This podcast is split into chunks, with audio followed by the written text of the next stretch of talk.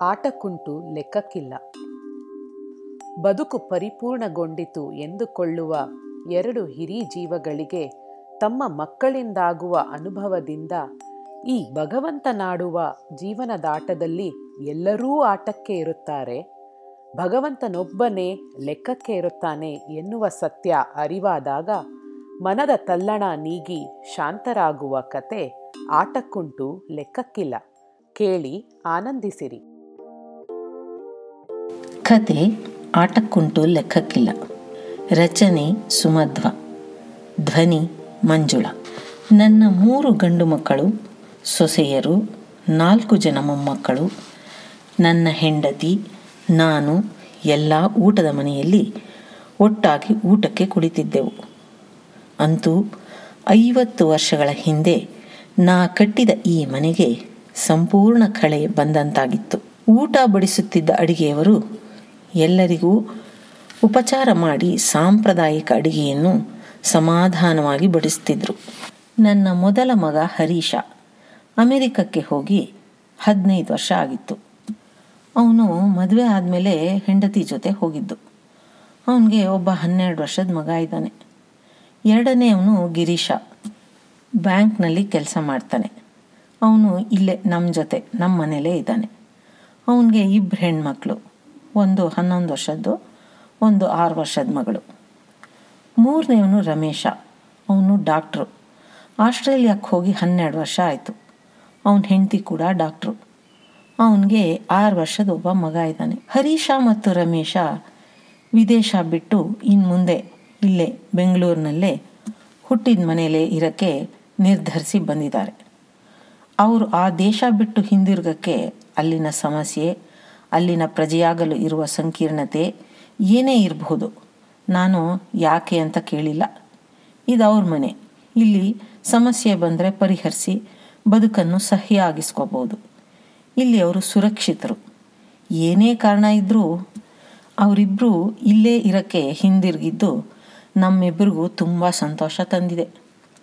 ಹರೀಶ ಇಲ್ಲಿಂದ ಐದು ಕಿಲೋಮೀಟ್ರ್ ದೂರದಲ್ಲೇ ಒಂದು ದೊಡ್ಡ ಐಷಾರಾಮಿ ಫ್ಲ್ಯಾಟ್ ಒಂದನ್ನು ಎಂಟು ವರ್ಷಗಳ ಹಿಂದೆನೇ ಖರೀದಿಸಿದ್ದಾನೆ. ರಮೇಶ ಕೂಡ ಉತ್ತಮವಾದ ಫ್ಲ್ಯಾಟ್ ಐದು ವರ್ಷದ ಕೆಳಗೆ ಖರೀದಿಸಿದ್ದಾನೆ. ಅದು ಕೂಡ ಇಲ್ಲಿಂದ ಹತ್ತು ಕಿಲೋಮೀಟ್ರ್ ದೂರದಲ್ಲಿದೆ. ಅಂತೂ ಎಲ್ಲರೂ ಇಲ್ಲೇ ಅವರವರ ಫ್ಲ್ಯಾಟ್ಗಳಲ್ಲಿ ಸ್ವತಂತ್ರವಾಗಿ ಇರ್ತಾರೆ. ನಾನು ನಿಟ್ಟೆಸರು ಬಿಟ್ಟೆ. ಅನೇಕ ಬಾರಿ ನಾನೇ ಹೇಳಿದ್ದೆ, ಈ ಮನೆಯಲ್ಲೇ ಇರಿ ಅಂತ. ಎಲ್ರಿಗೂ ಅನುಕೂಲ ಆಗುವಷ್ಟು ಈ ಮನೆ ದೊಡ್ಡದಿದೆ. ನಗರದ ಹೃದಯ ಭಾಗದಲ್ಲಿ ಅತೀ ಉತ್ತಮ ಲೊಕ್ಯಾಲಿಟಿಲಿ ಇದೆ.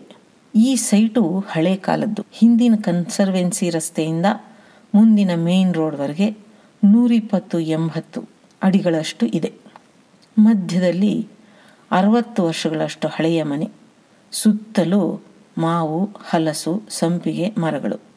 ಮಲ್ಲಿಗೆ, ಜಾಜಿ, ಬಳ್ಳಿಗಳು. ಪ್ರಶಾಂತ ವಾತಾವರಣ ಇದೆ.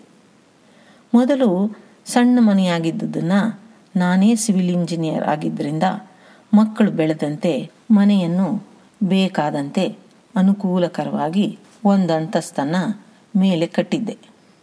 ಇಲ್ಲಿವರೆಗೂ ನನ್ನ ಜೀವನದ ಓಟ ಎಲ್ಲೂ ಎಡವದೆ. ಬಳಲಿದ್ರೂ ಸುಧಾರಿಸ್ಕೊಂಡು ಎಳೆದಿದ್ದೆ. ಎಲ್ಲರನ್ನೂ ಒಂದು ಹಂತಕ್ಕೆ ಸುಸ್ಥಿರರನ್ನಾಗಿ ನಿಲ್ಲುವಂತೆ ಮಾಡಿದ್ದೆ. ನನ್ನ ಜೀವನದ ಓಟ ಗೆಲ್ಲಿಸಿದ್ದಕ್ಕಾಗಿ ಆ ಭಗವಂತನಿಗೆ ಧನ್ಯವಾದ ತಿಳಿಸಿದ್ದೆ. ಹೀಗೆ ಸಾಗಿದ್ದ ನನ್ನ ಯೋಚನೆಗೆ ಮಕ್ಕಳ ಗಲಾಟೆ ಹೆಚ್ಚಾದಾಗ ಇಹಕ್ಕೆ ಮರಳಿದ್ದೆ. ಇವರೆಲ್ಲ ಬಂದು ಆಗಲೇ ಹತ್ತು ದಿನವಾಗ್ತಾ ಬಂತು. ನಿನ್ನೆಯಿಂದಲೇ ಎಲ್ಲರೂ ಒಟ್ಟಾಗಿರೋದು. ಅದ್ಯಾಕೋ ನನ್ನೋಳು ಅವರೆಲ್ಲ ಬಂದಾಗ ಇದ್ದಷ್ಟು ಸಂತೋಷವಾಗಿ ಈಗ ಇಲ್ಲ ಅನ್ನಿಸ್ತಾ ಇದೆ. ನನಗಿಂತ ಐದು ವರ್ಷ ಚಿಕ್ಕವಳು. ನನಗೆ ಮುಂದಿನ ವಾರಕ್ಕೆ ಎಪ್ಪತ್ತೈದು ತುಂಬತ್ತೆ ಅವಳಿಗೂ ಕಷ್ಟ. ಎಲ್ಲ ಸೊಸೆಯರಿದ್ದು ಅವಳಿಗೆ ಕೆಲಸ, ಜವಾಬ್ದಾರಿ ಹೆಚ್ಚು. ಅವಳು ಅದನ್ನು ಯಾರೊಡನೆಯೂ ಹೇಳೋದಿಲ್ಲ. ಸುಮ್ಮನೆ ಮನೆ ನಡೆಸ್ತಾಳೆ. ಈಗ ಅಡುಗೆಯವ್ರನ್ನ ಇಟ್ಟಿರೋದ್ರಿಂದ ಅವಳು ಎಲ್ಲರೊಟ್ಟಿಗೆ ಕುಳಿತು ಊಟ ಮಾಡುವಂತಾಗಿದ್ದು. ನನಗೆ ಸಮಾಧಾನ ಆಗಿತ್ತು. ಸಂಜೆ ದೇವಸ್ಥಾನಕ್ಕೆ ಹೋಗುವಾಗ ಕೇಳಬೇಕು, ಅವಳ ಮನದ ಈ ಅಸಂತೋಷಕ್ಕೆ ಕಾರಣ ಏನು ಅಂತ. ಎಲ್ಲ ಸ್ವಲ್ಪ ದಿನ ಅಂತ ಸಮಾಧಾನ ಮಾಡಬೇಕು. ಅಂತ ನಿರ್ಧರಿಸ್ಕೊಂಡಿದ್ದೆ. ಎಲ್ಲರದು ಊಟ ಮುಗಿದಾಗ ನನ್ನವಳು ಅಡಿಗೆಯವರೆಗೆ ಸಹಾಯ ಮಾಡೋಕ್ಕೆ ಅಡುಗೆ ಮನೆ ಸೇರಿದ್ಲು.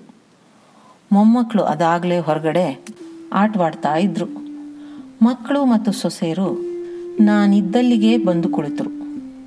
ಒಬ್ಬೊಬ್ಬರು ಒಂದೊಂದು ಮಾತು ನಗು ಅಂತೂ ನನಗೆ ನನ್ನ ಸಂಸಾರ ಪರಿಪೂರ್ಣವಾಯಿತು ಅಂತ ಸಂತೃಪ್ತಿಯಾಯಿತು. ನಾನು ಎಲ್ಲರನ್ನೂ ಉದ್ದೇಶಿಸಿ ಹೇಳಿದ್ದೆ. ಈಗ ಹೇಳಿ, ಇಲ್ಲಿ ನಿಮ್ಮ ಮುಂದಿನ ಯೋಜನೆಗಳನ್ನ. ನಾನಷ್ಟು ಹೇಳಿದ್ದೆ ಹರೀಶ ನೋಡಿದಿದ್ದ. ಅಪ್ಪ, ಗಿರೀಶನ ಮಗಳ ಶಾಲೆಗೆ ನನ್ನ ಮಗನಿಗೂ ರಮೇಶನ ಮಗನಿಗೂ ಸೀಟ್ ಸಿಕ್ಕಿದೆ. ಇಬ್ಬರನ್ನು ಅಲ್ಲಿಗೆ ಸೇರಿಸ್ತೀವಿ. ನಾನು ನನ್ನ ಹೆಂಡತಿ ಇಲ್ಲಿಯೇ ಒಂದು ಕಂಪ್ನಿ ತೆರೆಯೋಣ ಅಂದ್ಕೊಂಡಿದ್ದೀವಿ ರಮೇಶ್ನ ಹೆಂಡತಿ ನಾವಿಬ್ಬರು ನಮ್ಮದೇ ಕ್ಲಿನಿಕ್ ತೆಗೆಯೋದು ಅಂತ ನಿರ್ಧರಿಸಿದ್ದೇವೆ ಮಾವ. ಅಂತಿಮ ಒಪ್ಪಿಗೆ ನಿಮ್ಮ ಮಗನ ಕಡೆಯಿಂದ ಇನ್ನೂ ಬರಬೇಕಾಗಿದೆ. ಅಂದಿದ್ಲು. ನಾನು ಸಂತೋಷದಿಂದಲೇ ನೋಡಿದ್ದೆ ಎಲ್ಲ ನಿರ್ಧರಿಸಿದ್ದೀರಾ? ಒಳ್ಳೆಯದು ಅದಕ್ಕೆ ನಮ್ಮಿಂದ ಯಾವ ಅಭ್ಯಂತರನೂ ಇಲ್ಲ. ನೀವೆಲ್ಲ ಬುದ್ಧಿವಂತರು. ನನ್ನಿಂದ ಯಾವುದಾದ್ರೂ ಕೆಲಸಕ್ಕೆ ಸಹಾಯ ಬೇಕಾದರೆ ತಿಳಿಸಿ. ನಾನು ಸ್ಥಳೀಯರಿಂದ ನಿಮಗೆ ಸಹಾಯ ಮಾಡಿಸಬಲ್ಲೆ. ಹರೀಶ ನೋಡಿದ್ದ ಅಪ್ಪ, ಈ ಎಲ್ಲಕ್ಕೂ ನಿಮ್ಮ ನಿರ್ಧಾರವೇ ಅಂತಿಮ. ಏಕೆಂದರೆ ನಮ್ಮೆಲ್ಲರ ನಿರ್ಧಾರ ಕಾರ್ಯಗತ ಆಗೋದು ನಿಮ್ಮ ನಿರ್ಧಾರದ ಮೇಲೇ ಅವನು ಹಾಗಂದಾಗ ನನಗೊಂದು ಕ್ಷಣ ಆಶ್ಚರ್ಯ ಆಯಿತು. ಆದರೂ ಸಮಾಧಾನವಾಗಿ ಕೇಳಿದೆ. ಅದೇನು ಹೇಳು?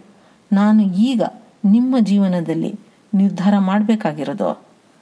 ನಾನು ಕೇಳಿದ್ದೆ. ಎಲ್ಲರೂ ಮೌನವಾದರು. ನನಗೆ ಇನ್ನೂ ಸೋಜಿಗ ಆಯಿತು. ಎಲ್ಲರೂ ಸುಸ್ಥಿತಿಯಲ್ಲಿದ್ದಾರೆ. ಹಣದ ಅಡಚಣೆ ಇರಲಾರದು. ನನ್ನ ಯಾವ ನಿರ್ಧಾರ ಇವ್ರ ನಿರ್ಧಾರಕ್ಕೆ ಒತ್ತಾಸೆ ಆಗಬೇಕು ಯೋಚಿಸ್ತಾ ಇದ್ದೆ. ರಮೇಶ ನೋಡ್ದಿದ್ದ. ಅಪ್ಪ, ಈ ಮನೆ ಇರೋ ಜಾಗ ನನ್ನ ಕ್ಲಿನಿಕ್ಗೆ ತುಂಬ ಪ್ರಶಸ್ತವಾಗಿದೆ. ಅಣ್ಣನ ಕಂಪ್ನಿಗೂ ಈ ಏರಿಯಾ ಉತ್ತಮವಾಗಿ ಹೊಂದತ್ತೆ. ಅದಕ್ಕೆ ನೀವು ಈ ಮನೆಯ ಬಗ್ಗೆ ನಿರ್ಧರಿಸಿದರೆ ನಮ್ಮ ಯೋಜನೆಗಳು ಯಶಸ್ವಿ ಆಗತ್ತೆ. ಅವನಷ್ಟು ಹೇಳಿದ ತಕ್ಷಣ ನಾನು ಮೂರು ಮಕ್ಕಳ ಮುಖವನ್ನು ನೋಡಿದೆ. ಗಿರೀಶ ಅವನ ಹೆಂಡತಿ ಯಾವುದೇ ಮಾತಾಡದೆ ಕುಳಿತಿದ್ರು.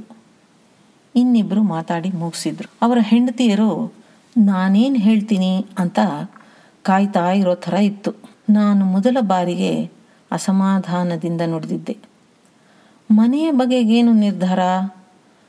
ಇದನ್ನು ನಿಮಗೆಲ್ಲ ಪಾಲು ಮಾಡಿ ಕೊಡಬೇಕೆಂದ? ಹೇಗೆ? ಹರೀಶ ನುಡಿದಿದ್ದ. ಇಲ್ಲ, ಪಾಲು ಅಂತಲ್ಲ.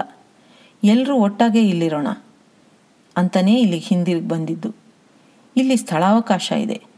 ಎಲ್ರಿಗೂ ಅನುಕೂಲ ಆಗುವಂತೆ ದೊಡ್ಡದಾಗಿ ಕಟ್ಕೊಳ್ಳೋಣ ಅಂದಿದ್ದು. ನಾನು ಸಿಟ್ಟಿನಿಂದ ಕೇಳಿದ್ದೆ, ಈಗ ಇಲ್ಲಿ ಅನುಕೂಲಕ್ಕೇನು ಕಡಿಮೆ ಇದೆ? ನಿಮಗೆ ಇದು ಹಳೆಯದು ಸರಿ ಹೋಗಲ್ಲ ಅನಿಸಿದ್ರೆ ನಿಮ್ಮವೇ ಆಧುನಿಕ ಫ್ಲ್ಯಾಟ್ಗಳಿವೆಯಲ್ಲ ಅಲ್ಲಿರಿ, ಸಮಯವಾದಾಗ ಬಂದು ಹೋಗಿ ಮಾಡ್ಕೊಂಡಿರಿ, ನಮಗೆ ಬೇಕೆನಿಸಿದಾಗ ನಾವೇ ಬರ್ತೀವಿ. ರಮೇಶ ನೋಡ್ತಿದ್ದ, ಅಪ್ಪ, ಅದು ಹಾಗಲ್ಲ. ನಾವು ನಮ್ಮ ಫ್ಲ್ಯಾಟ್ಗಳಲ್ಲಿದ್ದರೆ ಒಟ್ಟಿಗೆ ಇದ್ದ ಹಾಗೆ ಹೇಗಾಗುತ್ತೆ? ನಿಮಗೆ ಎರಡು ವರ್ಷದ ಕೆಳಗೆ ಹೃದಯಾಘಾತ ತೊಂದರೆ ಆದಾಗ ಗಿರೀಶ ಊರಲ್ಲಿಲ್ಲದೆ ಸಣ್ಣ ಮಕ್ಕಳನ್ನ ಇಟ್ಕೊಂಡು ಅತ್ತಿಗೆ ನಿಮ್ಮನ್ನು ನೋಡ್ಕೋಬೇಕಾಗಿ ಬಂದಾಗ ನಮ್ಮೆಲ್ಲರಿಗೂ ತುಂಬ ಆತಂಕ ಆಗಿತ್ತು. ಇನ್ನು ಮುಂದೆ ಹಾಗಾಗಬಾರ್ದು. ನಿಮ್ಮಿಬ್ಬರಿಗೆ ತೊಂದರೆ ಆಗದಂತೆ ನಾವು ನೋಡ್ಕೋಬೇಕು. ಎಲ್ಲರೂ ಒಟ್ಟಿಗೆ ಒಂದೇ ಸ್ಥಳದಲ್ಲಿದ್ದರೆ ಚೆನ್ನಾಗಿರುತ್ತೆ. ನಮಗೆಲ್ಲ ಈ ಸ್ಥಳ ಬಹಳ ಇಷ್ಟವಾದದ್ದು. ಕ್ಲಿನಿಕ್ಗೆ ಸ್ಥಳ ಬೇಕು. ಎಲ್ಲರ ವಾಹನಗಳಿಗೆ ನಿಲ್ಲಿಸಲು ಕೂಡ ಸ್ಥಳ ಬೇಕು. ಎಲ್ರಿಗೂ ಅವರ ಬದುಕಿನ ಪ್ರೈವೇಸಿ ಇರೋ ಅಂತೆ ಮನೆ ಬೇಕು. ಅದಕ್ಕೆ ಅದಕ್ಕೆ ನಾನೇನು ಮಾಡಬೇಕು? ನಾನು ಸ್ವಲ್ಪ ಗಡಸಾಗೆ ನುಡ್ದೆ. ಹರೀಶ ನುಡ್ದ. ಇಲ್ಲಿ ಎಲ್ಲ ಅನುಕೂಲ ಇರುವಂತೆ ಹೊಸ ಕಟ್ಟಡ ಕಟ್ಟೋಣ. ನಮ್ಮ ಮೂರು ಜನಕ್ಕೂ ಮೂರು ಮನೆ. ಕೆಳಗಡೆ ಮಹಡಿಯಲ್ಲಿ ವಾಹನ ನಿಲ್ಲಿಸೋಕ್ಕೆ ಸ್ಥಳ. ನೆಲಮಹಡಿಯಲ್ಲಿ ನಿಮ್ಮಿಬ್ಬರಿಗೂ ಒಂದು ಮನೆ. ಕ್ಲಿನಿಕ್ ಮತ್ತು ಆಫೀಸ್ಗೆ ಸ್ಥಳ.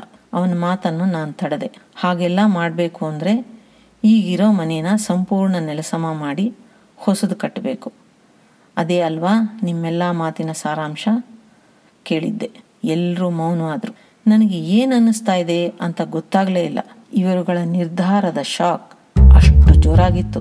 ನನ್ನ ಮನದ ಸಂತೃಪ್ತಿ ಮನೆಯ ಪರಿಪೂರ್ಣತೆ ಇಲ್ಲಿಗೆ ಒಂದು ಕೊನೆ ಬಂದಿತ್ತು. ನನ್ನ ಹೆಂಡತಿ ಇದೇ ಹರೀಶನನ್ನು ಎತ್ತಿಕೊಂಡು ಈ ಹೊಸಲು ದಾಟಿ ಬರುತ್ತಿರುವುದಿನ್ನೂ ನನ್ನ ಕಣ್ಣ ಮುಂದೆಯೇ ಇದೆ.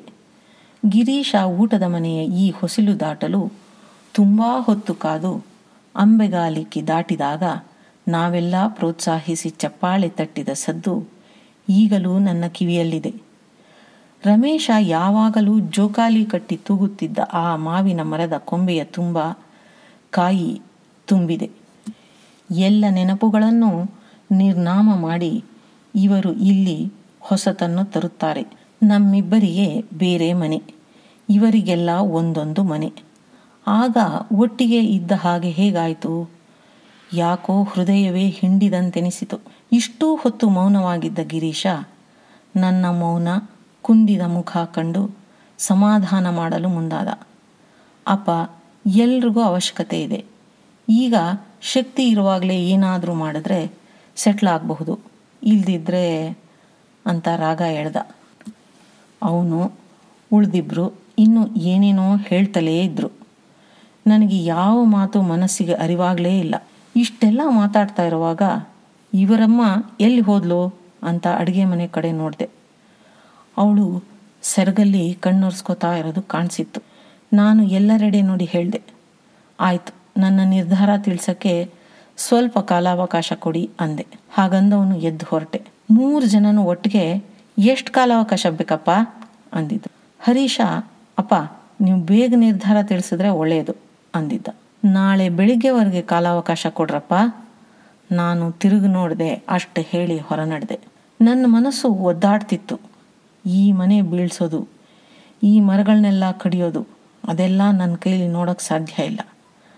ನಾನಿರೋವರೆಗೂ ಇದೆಲ್ಲ ಇರಲಿ ಅಂತ ಹೇಳೋಣ ಅಂದ್ಕೊಂಡ್ರು ಅವರೆಲ್ಲ ತಮ್ಮ ಹೊಸ ಮನೆ ಕಟ್ಕೊಳ್ಳೋಕ್ಕೆ ನನ್ನ ಸಾವನ್ನು ನಿರೀಕ್ಷಿಸೋ ಅಂತೆ ಆಗುತ್ತೆ. ನನಗೆ ಎಪ್ಪತ್ತೈದು ವರ್ಷ. ಇನ್ನೆಷ್ಟು ವರ್ಷ ಆಯಿಸಿದೆಯೋ ಗೊತ್ತಿಲ್ಲ. ಹೀಗೆ ಯೋಚನೆ ಮಾಡ್ತಾ ಸಂಜೆ ನನ್ನವಳೊಂದಿಗೆ ಪ್ರತಿದಿನದಂತೆ ದೇವಸ್ಥಾನಕ್ಕೆ ಹೊರಟೆ. ಅವಳು ಒಂದೂ ಮಾತಾಡದೆ ನಡೀತಾ ಇದ್ಲು. ನಾನೇ ಮಾತು ಕೇಳಿದೆ ನಿನ್ನ ಮಕ್ಕಳು ಹೇಳಿದ್ದು ನಿಂಗೆ ಕೇಳಿಸಿರುತ್ತೆ. ಏನು ನಿನ್ನ ಅಭಿಪ್ರಾಯ? ಅವಳು ನೋಡ್ತಿದ್ಲು ನಮ್ಮ ಅಭಿಪ್ರಾಯಕ್ಕೆ ಬೆಲೆ ಇದೆಯೇನು ಅವ್ರು ಹೇಳಿದ್ರು.